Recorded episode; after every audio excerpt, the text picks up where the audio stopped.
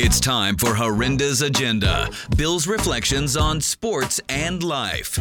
The NBA is a game of adaptation and change, Magic head coach Steve Clifford has said and it's true on and off the floor more than ever due to the pandemic. The league and the Players Association released additions to its health and safety protocols today due to the rising number of COVID 19 cases in the U.S. and the increase within the NBA. The tightening now looks to create in market bubbles to mitigate the virus. While it's impossible to replicate the success of the Orlando bubble, once again, the league, players, teams, governors, and all constituencies are not being stagnant. Health and safety for all are paramount, and the NBA, as it did before, won't hesitate to take a pause. But if the season has to be interrupted, it won't be because the league didn't follow Clifford's mantra of adaptation and change. I'm Bill Horrenda. You can follow Bill on Twitter at Bill Horrenda.